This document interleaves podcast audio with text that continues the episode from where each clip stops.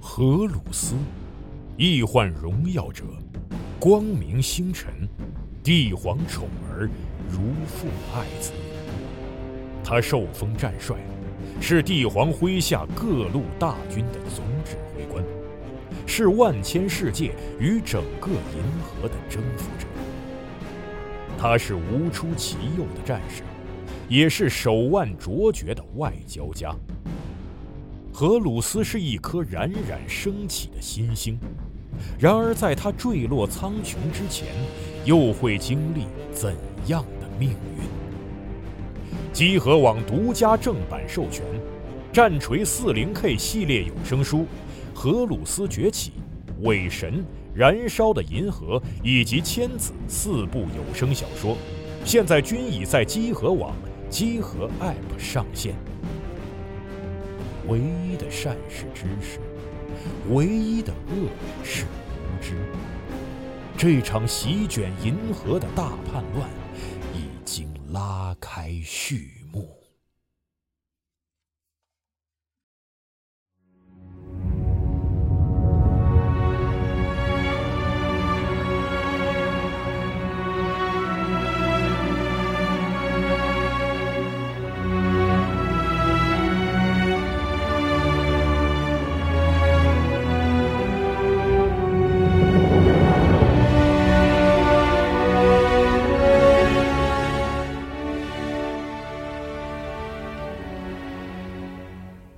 嘿，大家好，欢迎收听最新一期的《加迪欧 Pro》专题节目，我是西蒙。我是老白，我是 Jerry，哎，好久没主持节目了，有哎，点想念。然后今天又是一个我特别喜欢的专题，然后因为最近这个《灭世》这个游戏啊，马上要推出了，对，大家听到这节目的时候，是不是已经对，大家听到这节目十五号的时候，应该已经已上线经了。嗯上线了？对，然后这个游戏呢，因为经历了一个特别特别漫长的一个宣发阶段吧，是，基本是的。上我都甚至记不清它到底有多少年了。就如果很多听众朋友们就是听“灭世”这个名儿想不起来的话，就是它就是几次在 E 三展上就是公布的一款画风非常让人直接就能想到异形的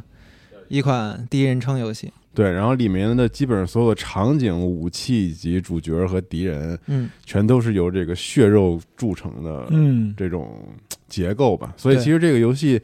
最令人深刻的印象就是它的画风、美对术，其实也不是别的，因为别的我们其实从之前的预告里看不出太多，直他到们之前透露也比较对少对，。直到那个我们之前看咱们自己玩那个，你们玩了一次，对，它之的前玩了一次他们提供的试玩版，对，然后才大概能一窥它这游戏到底是什么样的一嗯结构、而且当时那个试玩版跟我们的预期其实也不太一样，对嗯就没有想到它那个游戏解谜戏份会那么重。对嗯，然后节奏还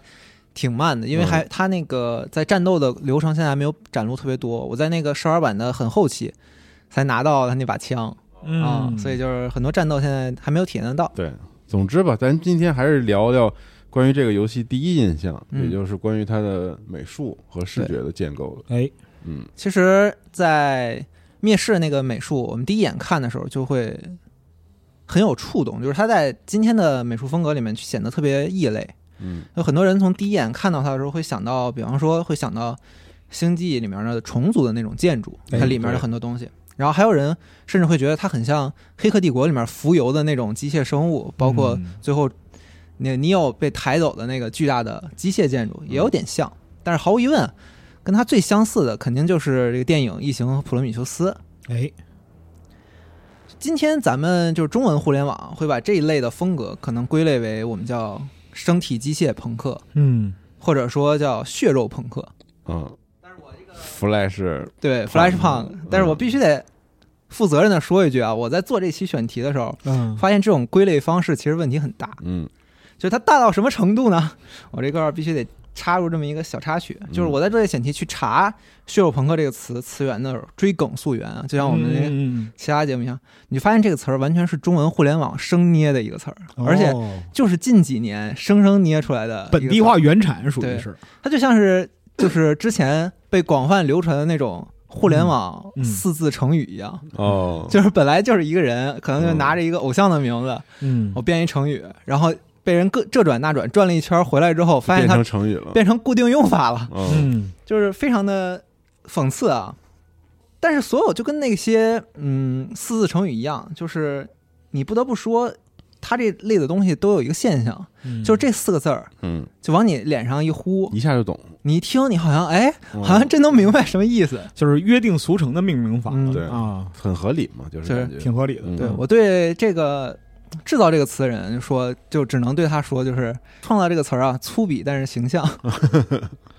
所以其实国外并没有这样的一个形容，是吧？并没没有。我我去就查这个词的时候根本查不到，甚至还有老外问说。这个血肉朋克是个什么东西啊？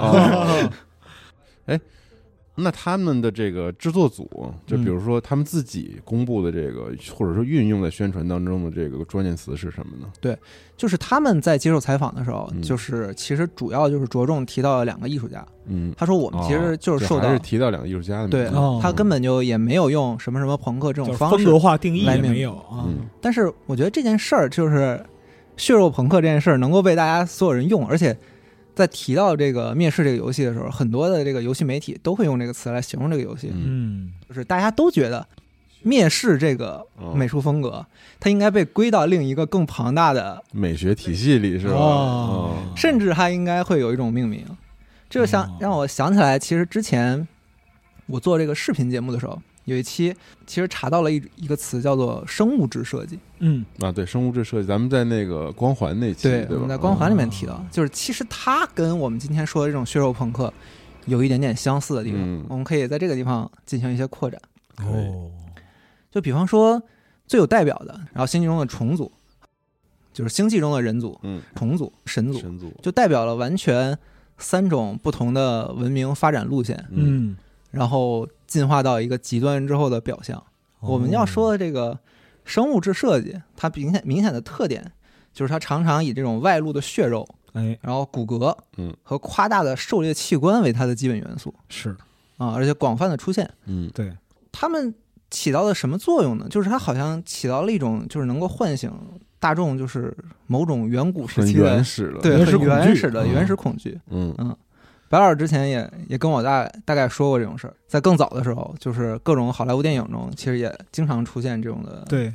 原型。五十年代电影啊，什么就是大蚂蚁啊、大虫哦啊，什么这些，对，啊，对，那个当时辐射参考那电影叫什么来着？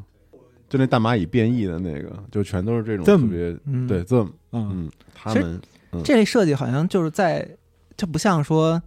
蒸汽朋克或者说赛博朋克，它有一个文脉上很明显的源流，嗯但是它好像一直在各种科幻作品中作为一个客体出现。就比方说《星船散兵》里面、哦主人公对抗的那个虫群，嗯它可能就是代表这种东西。对，对，它那个就是很多这种那个类似于生物质设计的，嗯，其实都是把那个昆虫，比如说就是鳞翅目、鞘翅目这些，嗯它的一些生物特征提炼出来，然后巨大的几丁质甲壳啊，对。那就结实的那种哦对对对感对觉嗯对。特别厚重，又厚重又结实，但是呢，它身上又有一些某些温血动物的特征，嗯一点点的，但是呢，它能让你明确的感受到，就是它并非这个这个星球上嗯，我们生存的现实环境里边会出现的这种东西，嗯就差不多七八十年代的时候那种，就是生物质设计就走这样一个路线，嗯嗯，就你对看到它就会有一种本能的恐怖，恐惧然后感，对，它在异形身上就体现的特别完美。是，我们之前那个大卫老师哎，来做过四期啊，就是对非常完整的异形，从头到尾给你刨了一个异遍形的。的一个嗯算是电影史吧，我觉得是的它那个是的对，我觉得得不仅是电影史，就是各方面都已经对面面非俱到常的非常经典的一套对节目了，面面俱到的一期节目。里面也提到了，在吉格，包括就是后面第二部异形，卡梅隆啊，卡梅，隆，卡梅隆做的这个异形女王的那个设计，其实很多都是来自于昆虫，然后卡梅隆做的那个可能来自于蜘蛛，对，就是也都是以这种原始恐惧为代表。是的，然后在这些这些东西身上，其实我个人觉得它代表了一种人类对自己进化或者它这个文明进化的过程中没有选择的一条路线的一种哦，联想。嗯，嗯你是幻想，嗯，嗯就即便在今天，就是我们也会常常惊叹于那种野外生物的一些特性，嗯就是它嗯它甚至不像科幻，但却就是比科幻还要精彩，也差不了嗯多少了。就比方说对那种自然界中的保护色是啊、而在这种生物质设计最常见的，我们就是除了说一个杀戮机器表现出来嗯的那种性格以外，我们最常见的一种恐惧就是他们经常会出现的一种虫巢意识。哦嗯，嗯，啊，嗯，哇，你别说了，我最早的就是这种密集恐惧是从哪儿来的？就是黑衣人，啊，黑衣人那个电影第一集，就是他那个就是最后对战那个就是虫嗯组成那个对，大虫嘛那，嗯那个大虫，就是他钻到人皮里边儿，嗯，然后撑起了一个人嘛，然后就是他那个威尔史密斯一脚把那个旮旯儿一个板子踢碎了，然后里边儿哗涌出来全是虫子，对对对哇，对对，那个是是你我木乃最伊你也看不了啊。啊，别说了嗯，我操，然后这新的一季《爱死机》里面不是也有一集？哎我刚想说对就是嗯新的《爱死记》里面就有一集就叫虫巢嘛，对对是对，就是嗯讲了两个人类科学家，就是自以为掌握了重要的生物密码，嗯嗯然后但是最后发现其实只是一个巨大族群中被微无不足限道。无限迭代过的中间的一个对，无数失败的产物中的一个。嗯，所以说本质来讲的话，还是物种之间的这样一个原始恐惧。对，嗯，就是它能够作为一个科幻的重要的类型一直存在，肯定是有它原因，就是我们会本能的去想象。如果我们的进化不是以文明和社会为导向的，会是而是什么以一样个的以生殖为导向，对，以是吧杀戮机器，以像异形那样的，咱们接下来看的就是一个机器啊，嗯就是目的非常纯粹。嗯像大卫老师说的，就是这个人，这个这个生物简直就是 simple 到很美丽。对对哎，嗯，对对对对，目标很纯粹。嗯对纯粹到一种美的感觉。哎嗯，是的，所以今天我们有时候会把就是我刚我们刚才举例的这一系列的美术类型，然后把它归类在生物质设计、嗯或者说嗯，血肉朋克、嗯这 样这样的词儿里面。哎，那这件事儿就我觉得挺有意思的，就是大家这些年其实特别喜欢用什么什么朋克给给一个美术风格命名，对，而且这件事情在也不是近些年了，嗯，一直都是，其实一直这都是些年达到高峰吧，我觉得。对，嗯，就没有什么不能朋克的。星空对 NASA 朋克，对，NASA 朋克，这都然后有像那个柴油朋克，对是然后甚至说像耻辱，耻辱那个游戏多维多利亚，然后就是多正的那个蒸汽朋克，嗯然后它里边说我不行，我这个东西可以给它叫精油精朋油克朋，精油朋克嗯啊，必须跟那个就是俗朋克不太一样。对，就好像稍微有点不一样，我就给你能给你另造一个词儿，嗯是就但发是以现能源为主要的命名方式比较多哈。对呃，确实，嗯对嗯蒸汽、柴油，对对对然后真空管，因为很多这样种的还是跟某一种科幻类型对挺挺搭边的。对就是这个就让我想想到这件事儿，就是朋克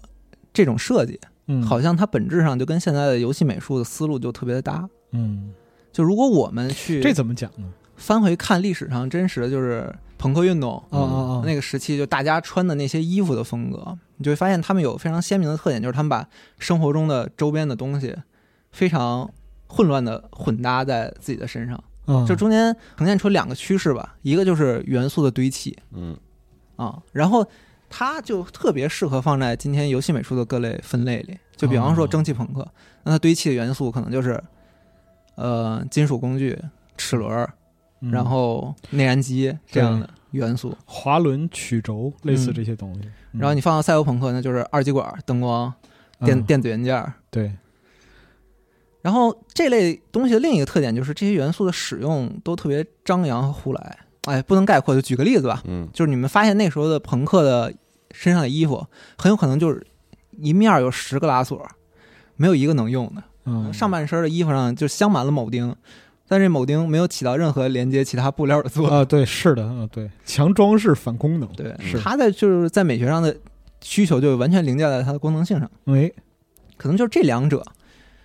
在今天的游戏美术上就是很、啊很所以常见，所以很所以很准确哈很。所以很准确。嗯哎就确实就游戏美术它设计一个外形，它也不用嗯真正的去考虑这个对功能对于物质是怎样的，一个就是它对元素的选用，对然后包括它堆砌的方式，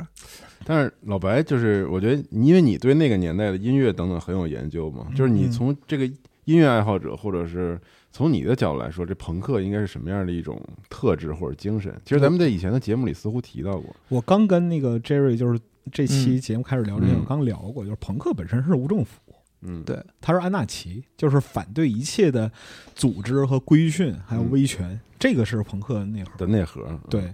所以我的理解就是，美术风格选择一个标志性的东西，或者说是一个时代，比如说蒸汽，比如说柴油，嗯，然后和朋克联系起来，实际上是指代这个实实际出现过的东西，并不能发挥这样的作用嗯。但是呢，我就是要把这样的东西表现出来，就是一个风格的，就是一个风格嗯，对，有点有点抛弃了它本身朋克运动的一个精神内核，就是只看表象的一种命名方式。嗯，但是不得不说，我们今天就是我去玩了灭世的那个游戏啊，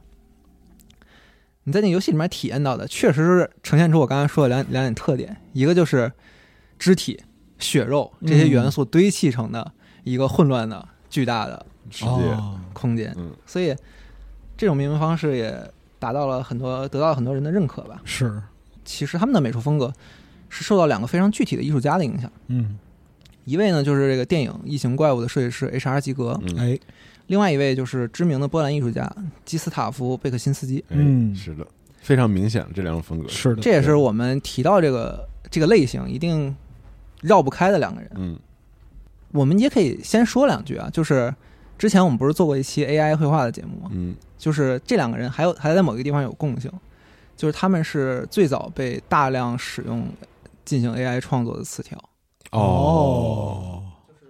今天我们在录 AI 那期节目的时候，其实我以为 AI 已经很火了，哦，但是没确想到最近还能再火，确实没有想到最近 AI 就是完全火出了圈儿的那种对，感觉。嗯就是事实证明，就是你想火呀，还是得绘画二次元和色 色，是吧？嗯对，这个是人类前进原动力嘛，对 不对？但是在我就是关注 AI 绘画的那个时候，就最早的时候，其实大量的被第一时间使用的词条是这两位艺术家，嗯，嗯，他们因为风格化太强烈了，对对他们嗯他们的那种超现实主义的风格，是大家认为是人最难达成的。嗯，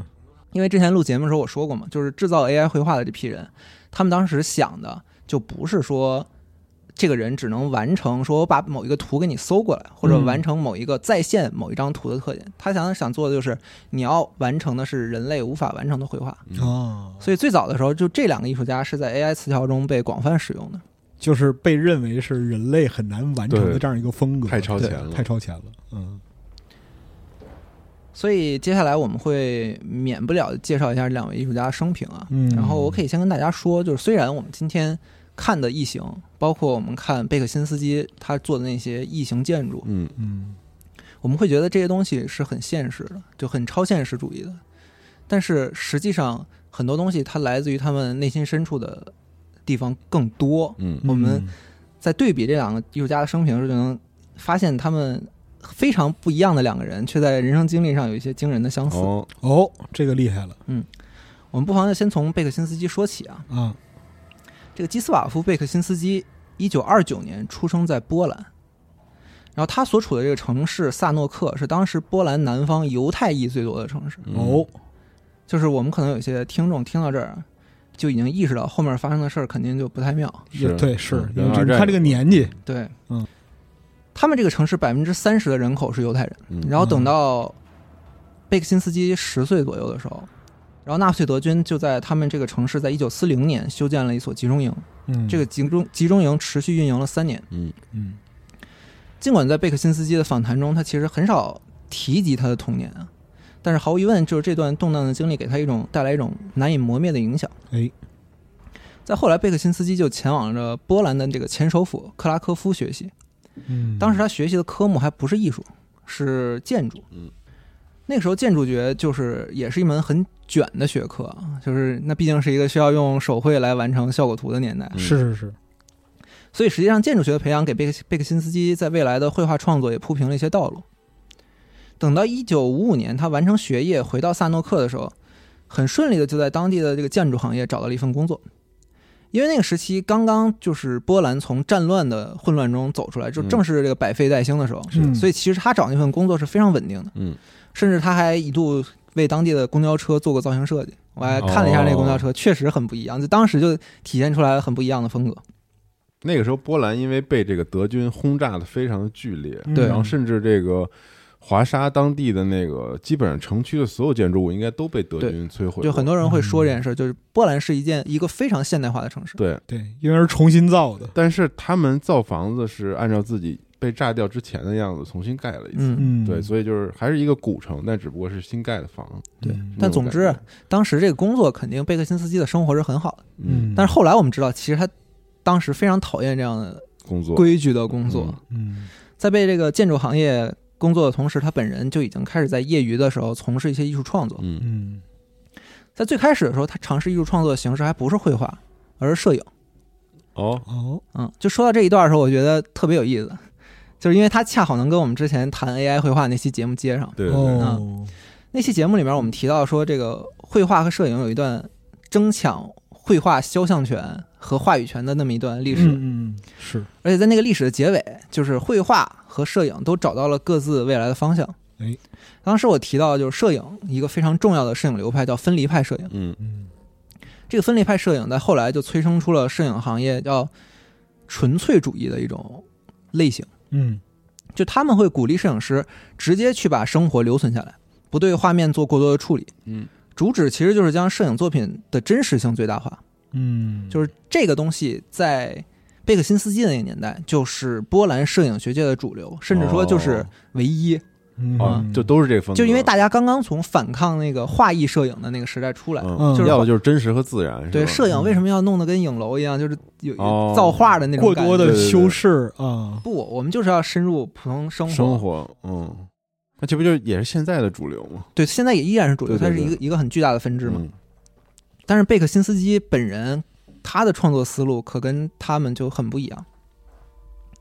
在一九五七年，贝克辛斯基首次发表他的系列摄影作品的时候，在波兰的艺术圈就引起了轰动。嗯，就是虽然他当时哦还是我们一时间个，轴可以看图吧？对啊，可这以个有可以啊图哈，可以对，可以看看。虽然他当时还是在兼职在做艺术创作这件事儿，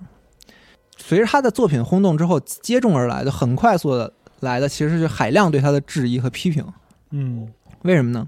公布的这组摄影作品中啊，有一个是裸体摄影的形象，嗯，哦但是这个不是他被抨击的点。啊，贝辛斯基拍摄这张裸体，他的模特后背被他用细的钢丝、细铁丝和细线从上到下紧紧地包裹了一遍。哦，就我们能够通过这张照片看到这种肉体在被挤压和束缚下紧绷的那种形态。嗯，嗯其实今天看也挺挺那个挺常见的，就是好多二次元画师强化的那种形态。一提二次元怎么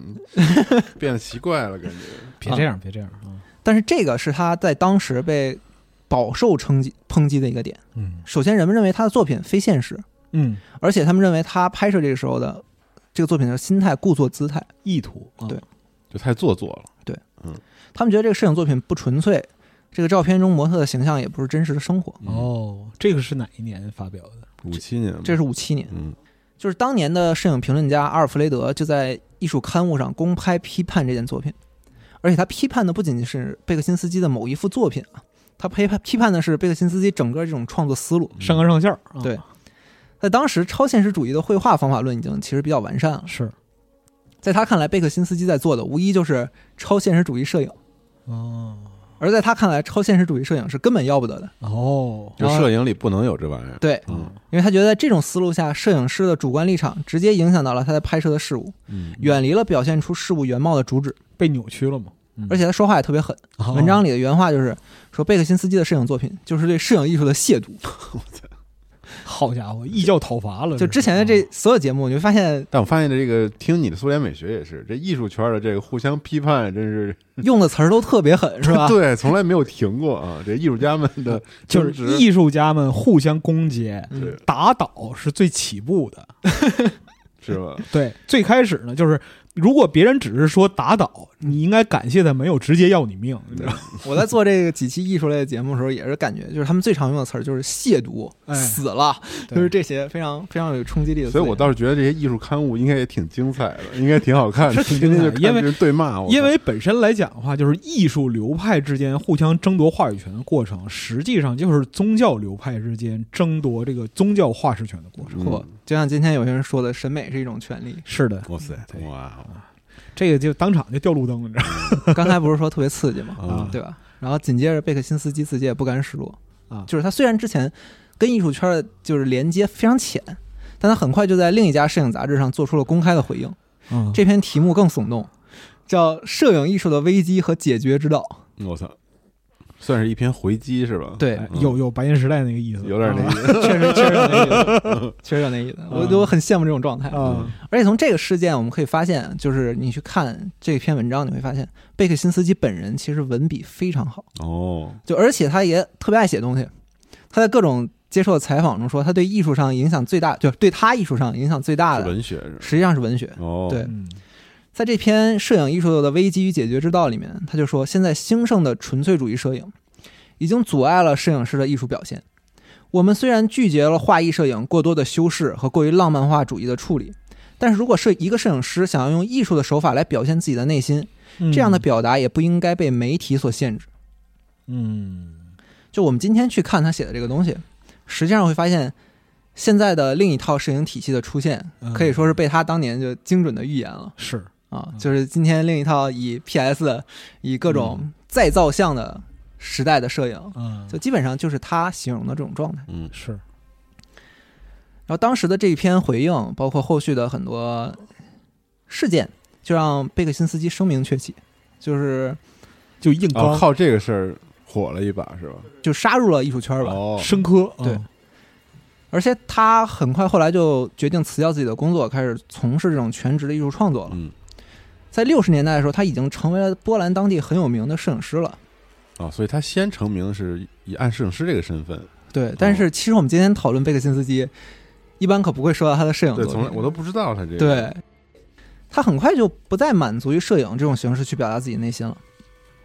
对他来说，摄影依然是一个需要借助于真实事件的物象来呈现的艺术形式。他自己的话就是说，就摄影现在已经开始限制了我的想象力，所以哦从某一年开始，他忽然就全线的停止了摄影的创作，拿起了画笔，对，开始将自己的创作视角投入到绘画上。嗯就他早期的很多绘画作品，实际上来自于他早年建筑学求学的经验，嗯体现出一种巨物崇拜以及对独特的属于建筑那种象征主义。嗯哦游戏中的灭世这部分，它其实广泛使用的也是贝克辛斯基创作的这种意象。对，游戏中的很多场景以这种宏大的，嗯，就是具有象征意味的、明显的，就是可能会有一种带有宗教的殉难式的色彩对的，对对对空旷但巨大的对那的种场景，场景，对，嗯也成为这个灭世这里面比较常用的意象。嗯但是他这个时候的绘画作品就是已经有他后来的一些风格，就是具体体现在他大量使用这种肢体嗯和骨头的这种形象。嗯在一九六四年，他在华沙举办了自己自己绘画的第一次展览，然后就获得了空前的成功，嗯，嗯，就是远超之前他摄影作品摄摄影作品的成功。嗯所有的这展一品，次应该已经有一些我们比较熟悉的作品出现没错了，嗯，嗯然后这次所有的展品都销售一空，很快他就成为了这个波兰当地艺术的代表人物。嗯嗯人们对于他这种由尸体腐败和骨架的受难者支撑起来的这种画面就疯狂，声称他们在这些画作里感受到了深邃的黑暗和悲哀吧，或者嗯说确悲实凉。是，嗯就扑面而来的就是那种情绪，我对觉得是他的这种画作，嗯嗯他的画一直都被人说是就非常鲜明的空寂的感觉。对，就是特别直击心灵吧，你可以说，嗯因为从小就有看过他的画了，很小的时候就是能记到现在，真的是因为小时候看他的画就还挺冲击的，对嗯说实话，就真的跟我们理解的绘画这完全不是一个小时候概念理解的很多对很大的不一样。嗯他自己把这种早期的六十年代到八十年代这种创作称为自己的空想时期，然后他明确的表示过，他希望其他的受众在看到自己的作品的时候，会感觉是在梦境中的一种摄影。嗯，所以你这时候发现他绘画其实是很有实体性质的。很准确，嗯，梦境摄影嗯，嗯紧接着而来的就是一个很贝克辛斯基和其他艺术家很不同的点，就是当很多其他人询问他这个绘画中具体有什么意象、有什么内容的时候，贝克辛斯基自始至终都很避讳于谈论这些事儿。不想说大量的作品中没有艺术说明，没有我最讨厌的东西。就我我无论是我作为学生也好，还是我作为观展的人一样，我最讨厌的就是艺术说明，就那个小卡片儿。啊他的作品中几乎都没有，甚至他大量作品都没有一个明确的标题。就你看到什么就是什么没有名字，对嗯，大量的无题的作品就很多。是然后呢，剩下的大量的作品呢，基本上都是叫 A A 幺二九啊，A A 三十八呀，嗯，嗯就是只存在一个编号。去除他的这个主观意图对按照他的说法，就是他觉得人们能够从绘画中获得一个非常明确的信息，其实是一件非常奇怪的事情。他也无法理解，哦，就为什么要对嗯他甚至也无法理解大众怎么会期待他对于一个绘画做出一个理性判断的结论。是这个说的有道理。嗯我之前不是也说了吗？他的文字功底本身很好嘛。对，他在采访中就直接说，如果我有一个非常明确的要旨要去传递给受众的话，我写文字就可以了。我既然选择去绘画，绘画就代表了我想表现的是一种难以被理性和明确的意象所解哦释的内心。嗯，所以实际上，我们能发现，今天被大量出现的这种在灭世中啊或者类似的文化作品中出现的很具有实体的这样一种形象，它最早的时候，它的创作者根本没有想把它作为这个实体去创作，嗯嗯，这也其实挺矛盾的，就是因为实际上我们今天对贝克辛斯基做了很多解读，本身恰恰是贝克辛斯基自己所反对的。嗯，我举一个最著名的例子，就是在贝克辛斯基的很多画里面，他会大量使用一个普鲁士蓝，嗯，就是一种非常鲜亮的蓝色。蓝色对后世很多人说他使用这个蓝色的原因啊，是因为这个制造普鲁士蓝的这个制剂，实际上是二战时期纳粹德军在集中营中使用的毒气。嗯，就是在使用这个毒气之后，甚至这个制剂会在一些发霉的表面，就是毒气室的表面上呈现出一种蓝色。嗯，大家会认为他选用这个，实际上是对他童年恐惧的一种再现。哦，嗯，但是贝克辛斯基本人从来没有说过这个话。对，然后另外有一些就是说，它这种大量的使用的 T 字的，我们可以叫十字架吧，啊但它实际上是 T 字，它上面没有、没有那杠儿，嗯嗯，是一种传达出一种宗教的意象，因为它画里也大量出现了像双手合十的人啊，嗯，像有一种很有强烈的受难者情怀的这些意象，是，大家都认为它表达了某一种理念，但但是贝克辛斯基在谈论这些时候就完全规避这些事儿，他是他是我我见过的就是对这个东西最避讳的艺术家之一吧。嗯完全就不完谈全，不谈是吧？对嗯，就算他就是会谈就是梦境啊这些意象的时候，就很多人会说会说贝克辛斯基描绘出的是一个梦魇，但是贝克辛斯基自己说他完全不认同，他觉得自己的作品中有很多乐观和幽默在里面。嗯，就我作 为完一全个体验不到啊。 我作为一个观众，我我只能表示我真的完全体验不到啊。但是这也挺合理的，因为从现在来讲，就是艺术品的受众心理，就是在受众心理的再创作，基本上已经算是艺术评价的一部分了。哦，其实很多时候，我们今天评价艺术，贝克辛斯基的艺术，其实也完全不受贝克辛斯基本人的控制。嗯，对，就像老白解读黑神话一样，对，是吧？我爽了，我不管作者怎么想，我们今天谈论贝克辛斯基的作品，已经完全没有办法脱离黑暗和诡异嗯，对，这样的形容词儿了。但他就最开始进行这个创作的时候，很有可能他的逻辑并不是这样，对，这是我觉得最神奇的地方。的，嗯，就是你想啊，我们今天在他的画里面看到的都是黑暗与恐怖，嗯但是如果这个画家本身不这么想，或者至少说这个画家本身没有刻意的去渲染黑暗与恐怖，嗯，但是这些东西依然在他每一个受众身上就是的心里体验到的话，就更说明其实。他能比很多今天的创作者嗯有意的去渲染一种黑暗和恐怖的氛围，更嗯能够直抵人心。嗯，或者说他对于这样一种氛围的表达有更突出的直觉，就对他知道什么东西是能够触达人的生物本能的，他明明不是故意的，无意识的对体现，却嗯做的这么好，呈现出巨大的风格性。是的，嗯，然后在一九九七年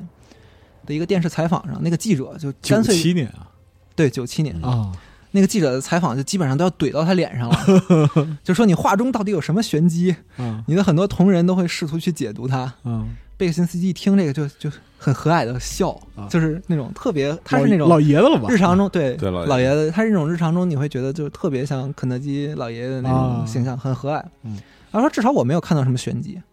我也会很羡慕其他艺术家创作绘画的方法，他们那些方法我也做不到。嗯，嗯就如果说你真的在我的画面中看到什么我独有的技巧，嗯，那这些技巧可能就来自于我灵魂上的缺陷。嗯说的真好，哎呀，说的太好了，就看到这句话的时候，觉得真的太透彻了。灵魂上的缺陷，是的，嗯就如果你对贝克辛斯基后来的一些他早年的人生、后面的人生，就是去做更多的了解的话，就是虽然他的作品中他家境家庭极其嗯惨惨烈对对，嗯，就是他作品中这种黑暗寂灭，他可能不是他作为画家有意去渲染的，嗯但是这种情绪却可能他就是自然的表现了，确实伴随了他生。一生。嗯，对，嗯，就有点像那个戈雅的那个风格，他的嗯演变那样，嗯，对所以这个是我在贝克辛斯基上很动容的一点。啊，就我其实呃很怕，就是我说出来这件事儿会让大家有种，就是艺术家一定要在苦难中才能成长的感觉。是咱们比惨是吗？呃啊但咱们今天不是就聊到了对，这个就实际上贝克辛斯基我们都知道，肯定啊，在他童年经历的死亡已经非常多了，嗯是，但是他晚年的时候又经历了人生巨大的痛苦。嗯九八年的时候他他的妻子过世了，嗯然后九九年的圣诞夜，他的孩子也是当时其实已经是比较重要的主持人啊，嗯，被在枪杀了吧选我择记自己在自己的家里自杀。好自杀了对贝克辛斯基甚至成为了这起惨案的第一发现人，嗯，就对一个晚年的一个老艺人术家来说，嗯这是很真的是最痛苦的事情。嗯他晚年的绘画风格就也越发的阴郁和寂灭，嗯嗯，但是是一直没有停止创作。嗯九十年代里，他开始大量使用数字艺术在自己的绘画里，嗯，就我们能看到他一些经典的符号被重新通过数字绘画的形式展现出来。嗯他可以说是最早的使用数字艺术的成名的艺术家。嗯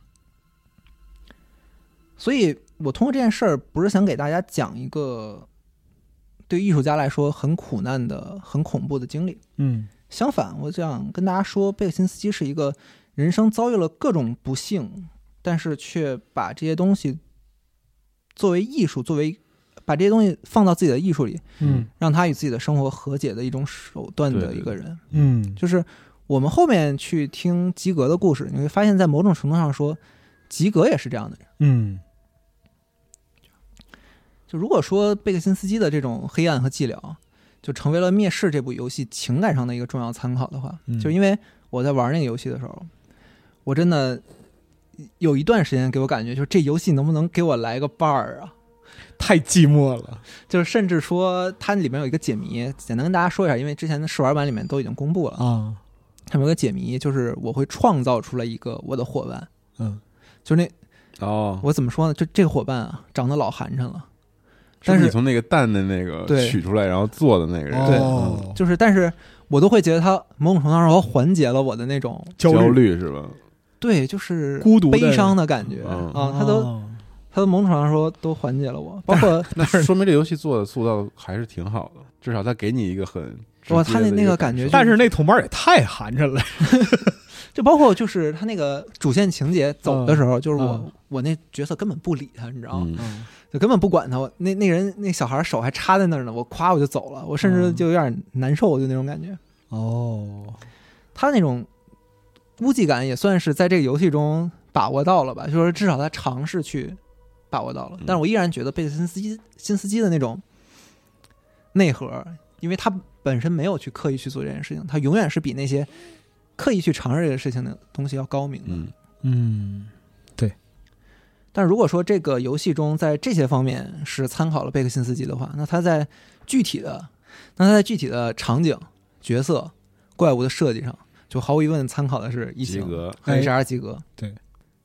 就是及格这个其实也是咱们电台节目的老朋友了啊。啊，之前大卫老师做那四期专题，基本上就把围绕着他来讲，对对就把他的这种文明的这种生体机械美学就已经剖析的很透彻了。是的，然后。那个加索老师也翻译过《死灵之书》吧？哎对是啊对对对集合有非常长篇的投稿。对我这次查的时候还查到了，对对对对，就是从他的《死灵之书》，然后到他被佐多洛夫斯基的《沙丘》那个选中，嗯哎然后到后来他跟咆哮金属，就是也是因为《沙丘》原因，跟咆哮金属的一些人早期的一些联系，到后来他因为这个异形的设计而获得奥斯卡金像奖哎，然后最终在全球范围内声名鹊起。就这整个故事，其实我们的听众都已经很熟悉了，嗯，嗯但是在这种经典的这个，我觉得甚至都有点太美式的。这个成名故事的背啊后啊啊，我会觉得美国梦是吧？对，我会觉得嗯，过于于套路了，对，我会觉得实际上贝克辛斯基和吉格有很多共通的苦难。嗯，对，你就是刚才讲完贝克辛斯基之后，嗯然后你再把话题转到及格上，我就能把这个灵魂的缺陷这个标志和就是他的艺术创作有一个关联了。为啥呀？我觉得还是了说一说吧，嗯因为可能听众不知道他们嗯这是个，我觉得还是说一说，嗯就是有一个共性，我觉得这两位艺术家有一种面对苦难所必备的勇气。然后，但是贝克辛斯基的这种对抗是很沉闷的。嗯，嗯但是这种及格对于恐惧和苦难的那种对抗，就甚至都我不知道说起来是不是合适，我甚至觉得它都有点病态。就我一定要强烈的表达对，啊因为我看了一个二零一五年吉格过世之后，啊，就是瑞士发布的一个关于吉格的纪录片儿。嗯，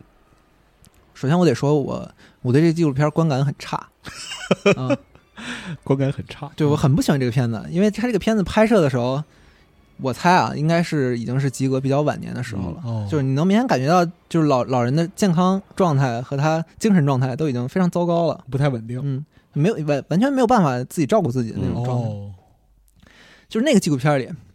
他周遭的他的助手也好，他的妻子，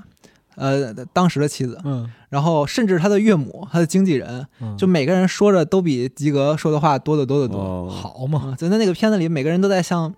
我个人觉得啊，都在向那个屏幕塑造着一个他自己理解的吉格。哦，然后他的助手跟那个节目里说的那个吉格，大概是一个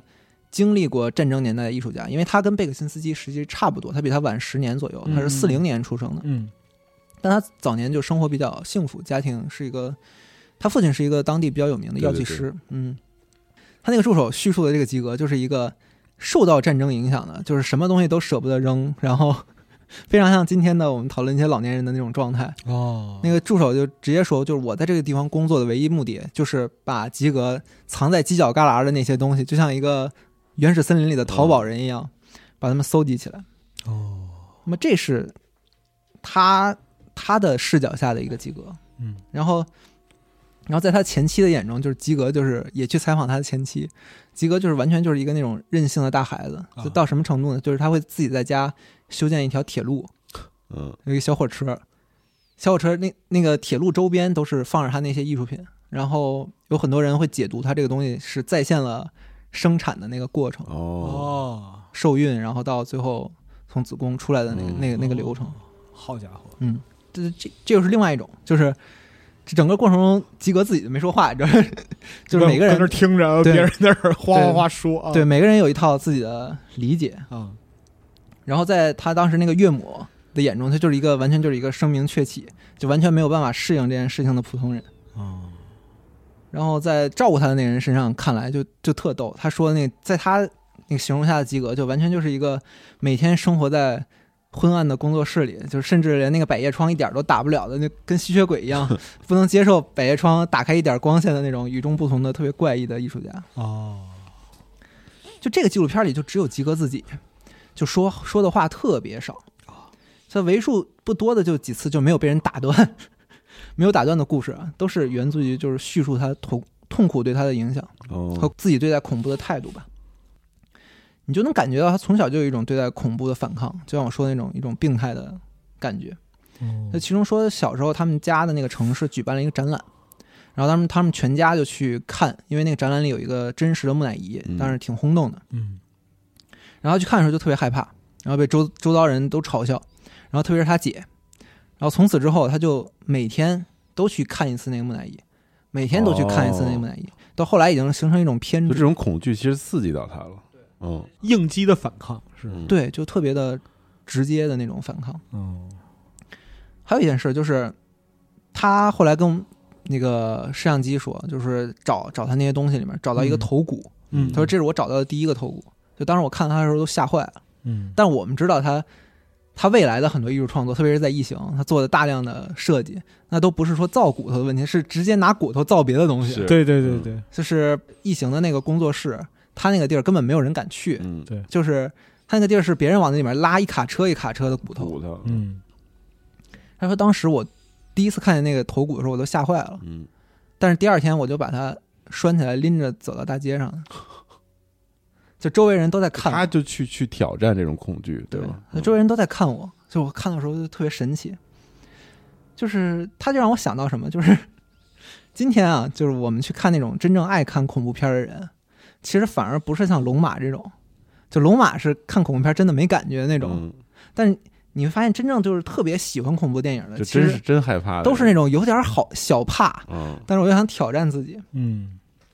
就吉格在内心深处可能就跟他们有一种相似的地方。生物性的嘛，因为就是你你面对恐惧的时候，其实你的内分泌会变化，然后肾上腺素分泌会增加，就是你会很恐惧，但你的身体给你的反应是很爽的，就是有这样一个追求的一个目的在里边儿，可能是那我觉得鸡哥算是把这个方面就做到极致了。玩明白了反是正吧反？正我是没有办法理解，但是他跟贝克辛斯基在另一个方面就特别相似，嗯就是他其实在成名之前都经经历了一个巨大的创伤。嗯我们刚才也说了，其实吉格本人的成名跟他那部非常重要的书《死灵之书》的关系非常的大。哎，但是其实早在雷德利·斯科特将异形这个形象落地之前，嗯在一个小范围里面追捧《死灵之书》这本书的人，并不是因为这里面的《死灵四》和《死灵五》这两张画，哦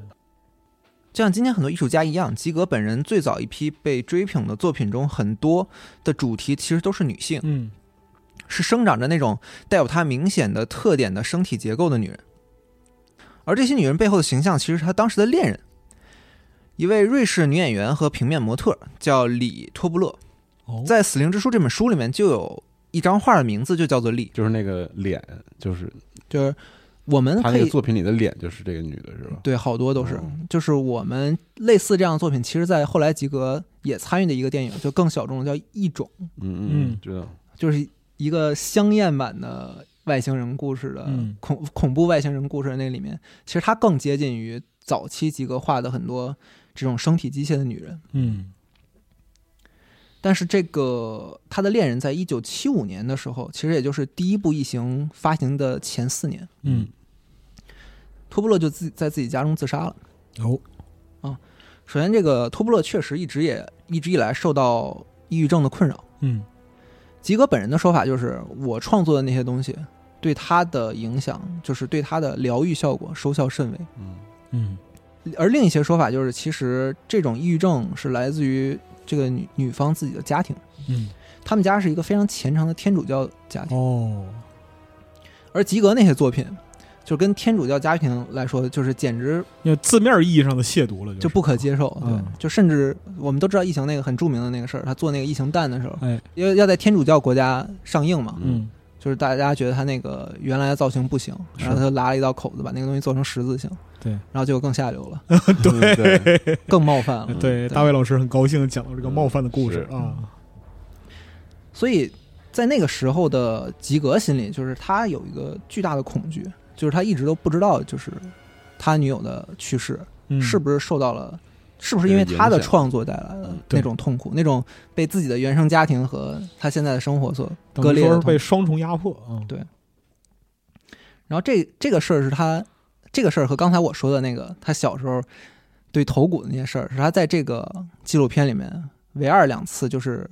我觉得真情流露的那种表达。哦，这件事情对吉格的影响非常的大，嗯以至于他很长时间就没有办法创作。所以我有时候会认为，其实我们今天看到的死灵四和死灵五，虽然最后落地成了一个异形中的非常实体化的怪物，嗯，但我觉得在这些事情之前，其实他们本身的存在象征了吉格的某种难以言明的痛苦、内心，或者说这个形象其实可能更多的来自于吉格本身的内心世界。哦，就不再有不再在现实世界里边有具体的指代了，对嗯不再有这些具体人类的容貌什么的。嗯嗯所以，呃，我们翻回去看这两个人，艺术家，他们都是承担过巨大痛苦，嗯而且在承担巨大痛苦之后，有勇气把他们变成作品呈现出来的人。哦一个共天共通点就是，这个作品本来对他们来说都是非常私人、非常内心化的。对对对，对，我觉得贝克辛斯基不让不喜欢别人去谈论他的作品，也正是因为这一点。嗯但是这就是我特别佩服雷德利·斯科特的一点，就是雷德利·斯科特把这么一个非常内心、非常私人的形象，最后呈现在荧幕上的时候，把它外化了，特别的真实。对，是因为电影其实跟这个东西正相反，嗯电影是一个用视觉奇观造梦的一个产业，对，它是用非真实的信息给你带来一种更强烈的体验的一个行业。它给你带来那种就是视觉上的冲击，实际上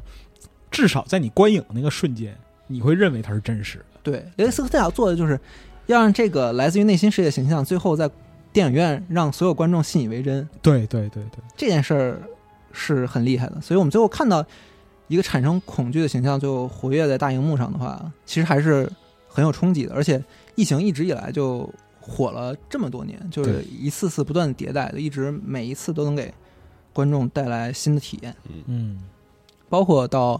现在这个灭世这个游戏里面是也是一样，就大量的我还没有看到太多的怪物，但是在它的宣传片里面已经出现了大量的怪物。嗯然后它的这个枪支的设计，我们会发现带有很明显的及格的风格。嗯对它被外化成什么样子呢？就是我们简单归纳这个风格的话，其实吉格非常使擅长使用，比方说插入嗯和分离这样的意象。对然后这个东西就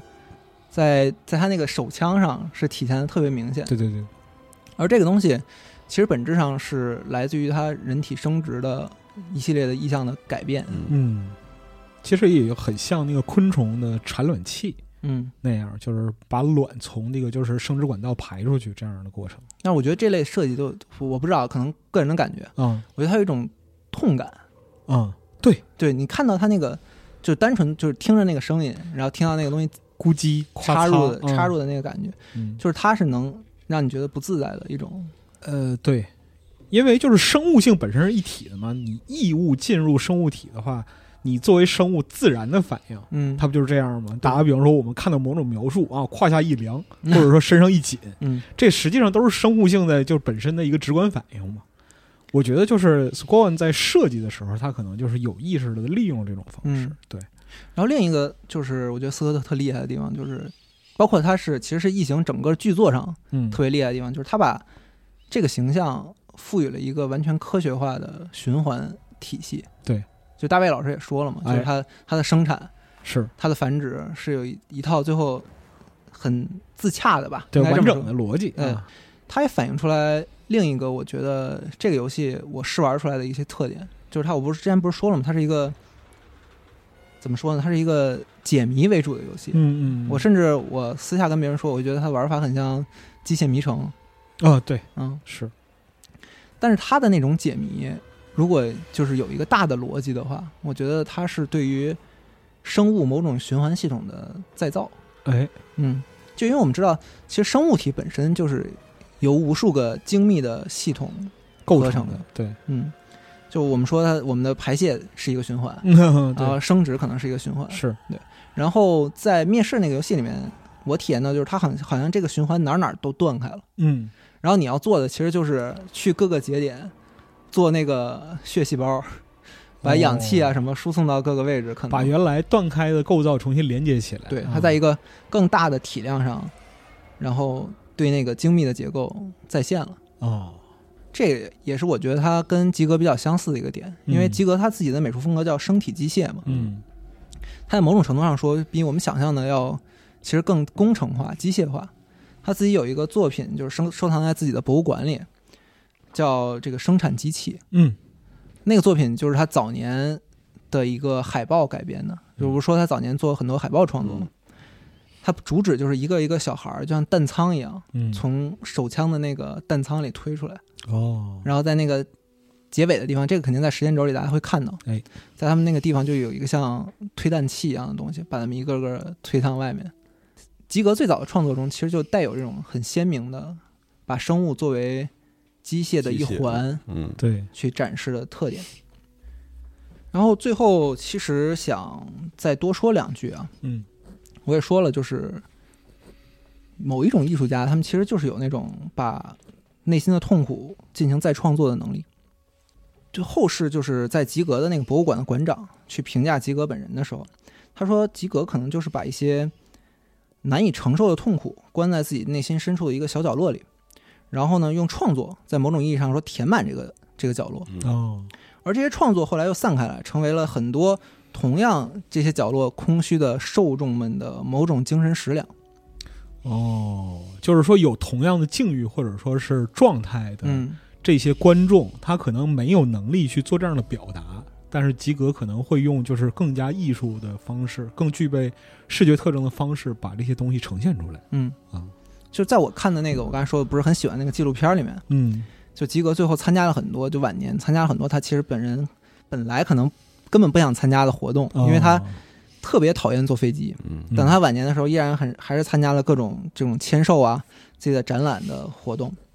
然后里面就录了这个粉丝跟吉格签名的时候那种激动的状态，啊就你能明显感觉到，其实大量的粉丝有很大一批，他们不是异形的，粉丝粉丝丝，嗯他们也就是不是就是那个喜欢电影的吉粉格丝，他就是吉格的那个画本身就这种表达，感动到了他，嗯甚至说就是影响到了他。嗯然后很多大量的这个今天的喜欢基格的人，会把他的画作为一种重要的纹身图案，对对对，嗯就巨很多多。嗯就是一种自就认同或者自我标识，是吧？嗯嗯，嗯，就可能是普通用户，就是或者说是普通的观众，他可能说不出来到底哪儿好，或者说这个东西到底哪里让吸引了我，但是是一种来自本能的，就我真的特别喜欢它。嗯可能咱们不理解，但是那些闻闻他在身上的人，应该是对。对他们很有触动的。我觉得嗯，包括贝克辛斯基也一样，就是我们之前说了，说讨论贝克辛斯基的时候，就说他的画是很黑暗、很负面，有些人会有这种感觉。是，但是其实同时有大量的受众就觉得他的画是很疗愈的，嗯就是他的画能缓解他某种真实的痛苦。嗯，嗯嗯，所以这个就可能是我们不理解，但是确实有人能跟这个作品有感同身受的感觉吧。嗯嗯，可能就是你觉得很孤寂的，然后就是对于其他的一些玩家来讲或者受众，他可能就会觉得，哎，这是我想我期待的那种平和的状态。可能对大百分之九十九人来说是是一种猎奇吧，我觉得，嗯嗯，可能有还这可能，对，对，嗯然后在零五年的时候，贝克辛斯基本人就过世了。嗯嗯然后同年呢，就是吉格，我刚才说的吉格的博物馆，哎，他晚年买了一个，开始大量的回购自己的经典的作品对，啊，然后并且在这个当地买了一座小城堡，然后收藏这些艺术品，建了自己的博物馆。嗯但是在零五年的时候呢，那个小城爆发了一个很挺大的一场小游行，哦就当地的居民就是责令啊，要求这个博物馆把他们门口这个异形雕像撤出，哦，或者说拆掉，对，哦就我当时看了一下，当时那个采访还挺有意思的，其实也挺让人伤心的嗯。就有一些人就直接就说，我年轻的时候也喜欢异形，对吧？嗯我也很，我现在我也很喜欢异形，我也觉得及格是我们当地文化的瑰宝。嗯嗯就但是呢，我不希望我孩子上学的路上会看到一个有性器官代表的，或者说是这种生物体，会对会把孩子吓坏的这样一个雕塑，会让孩子回家睡不着觉的嗯一个东西出现在他路过的这个博物馆，博物馆里。嗯嗯所以最后这件这件事儿就就落成了嘛，就是吉格就把这些东西都收回去了。嗯啊其实我想，无论是吉格也好，还是贝克辛斯基也好，嗯他们这些风格在今天来看，某种程度上说还是小众的。对我们开头说了一个很搞笑的关于血肉朋克的这样一个说法，哎，但是白老师自己也说了，其实朋克一直以来也是一个小众的，或者说反对某一个权威的就是你可以这么理解，就是朋克本身就是反对主流，谁是主流我反对谁对。啊，就是今天像吉格、贝克辛斯基他们这种人在，在任何时候，我相信在他们那个年代也是小众的艺术家，嗯，嗯在某种程度上，他们的受众依然是小众。这个词反倒放在他们身上又变得有点合适了。就是今天去看“朋克”这个词的话，是包括我刚才说的这个零五年被强拆的这个异形雕塑啊，嗯有很多人说就是我当年也喜欢它，但是现在我有家庭，我有孩子，嗯，嗯我不能接受它出现在这个城市的表面上，至少。嗯但是同时也有一批人，就是他们可能在看《异形》的时候，在看吉格、贝克辛斯基的作品的时候，他们还是一个孩子，嗯但是他们今天也成长起来了，就是决定对，我要用一个。说实话，我觉得这个游戏的美术风格在今天的游戏市场里是一个很冒险的选择。是的，肯定的，对嗯他们决定要去做这样一个游戏，去致敬给他们带来巨大影响的这种美术风格，是本身是一件挺值得期待的事情对吧？，也确实称得上朋克这个名字了，对，嗯对，而且在那个当前的这个就是主流市场里边，很明显这种美术风格不是奔着讨好用户来的，嗯，嗯，它有一个自己嗯很标志的、很具备独特性的这样一个特征在这儿。而且我在这个几次他的这个视频里面去翻大家的聊天记录，就是啊很明显地呈现出了一种喜欢的人，就是等了多少年也要等的极限的这两种极分状化态。啊，对。好，那这个这个游戏也是马上应该会上 XGP。嗯哎，嗯，如果大家对这个美术风格就是有自己的喜好，或者想尝试一下的话，也欢迎大家体体到时候验一下这个好好气体氛验一下。对，嗯。然后那个 Jerry 玩的时候，他试玩的时候，其实我旁观过一段儿。嗯，我觉得这游戏本身的特点其实很鲜明，就是对，确实会像他说那样，就喜欢人特别喜欢，然后不喜欢人可能完全无法接触，就到那种程度。但是它里边的一些系统的设计呢，又很不像就是我们这个时代的就是系统。就很有意思，它的一些系统是很复古的，非常的复古，是字面意义上的复古。嗯确实我的体验有些可以跟大家提前说一下，就是我、嗯我是一直觉得它那个 UI 的设计其实挺不显眼的，嗯嗯，就是包括那种交互的逻辑，对其，实都还挺复古的。为什么说它像《机械迷城》呢？就是对因为确实让我感觉到有那种那种感觉。特别有意思。所听以着说我，还是更期待了。对，因为就是那个像这种规模或者说是这样一个呈现的程度的游戏，在大部分时候我们理解逻辑里边是一个，就是被商业规训的很完整的游戏。嗯，就所有的方面，你尽量不要给用户找麻烦，或者说你尽量快的要给用认要让用户认识到这个东西是什么。这些逻辑在他那儿就会变得非常浅。规训这个词用的特别好。对，就是他会更多的试图让用户体验到，就是我为什么做这么一些东西，嗯，然后在这里边你能看到什很么。自我吧？他可对吧其实做嗯的挺自我的，很个人中心。所以就是我看 Jerry 玩儿，我觉得是挺挺好的，挺有而意且思有这有些 jump 你呃 scare 吗？我特想知道，这吓不吓人？到底？不嗯太有，我啊，不呃有一点儿，有一点儿。我看你玩了一个半小时，我是过程之中我是一点没感觉到，嗯，就就是其我实胆儿很比较平和。小，我胆儿比较很平小我。也是胆儿小，就特想玩，但是就是害怕。而且我说一点比较那个认真的说啊，就是说，其实像贝克辛斯基和吉格这种美术风格，在今天的市场其实很难受到广泛的欢迎，因为大家总会想要一个能够击中更多人的安全的美术风格。是的，二次元吧。好，那么今天这期节目就简单介绍了一下这两位重要的艺术家，哎包括这样一种。无论我们今天怎么称呼他也好，叫你爱叫血肉朋克也可以，嗯你，要他身体机械也也可以。对，无论怎么说啊，就是这样一种小众且鲜明的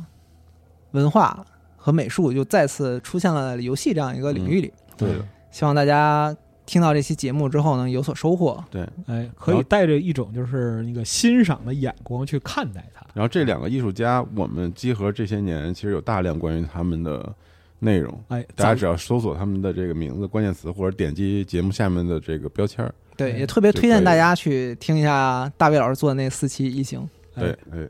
异形之书现在还有库存吗？应该没有》，单嗯位找着一本。了， 是吗？嗯那书真的不错，嗯那书真太棒了。行，那那个今天这期就是美术节目就到这儿，我好嘞们那个下次再见。嗯哎，拜拜。拜下期拜再见。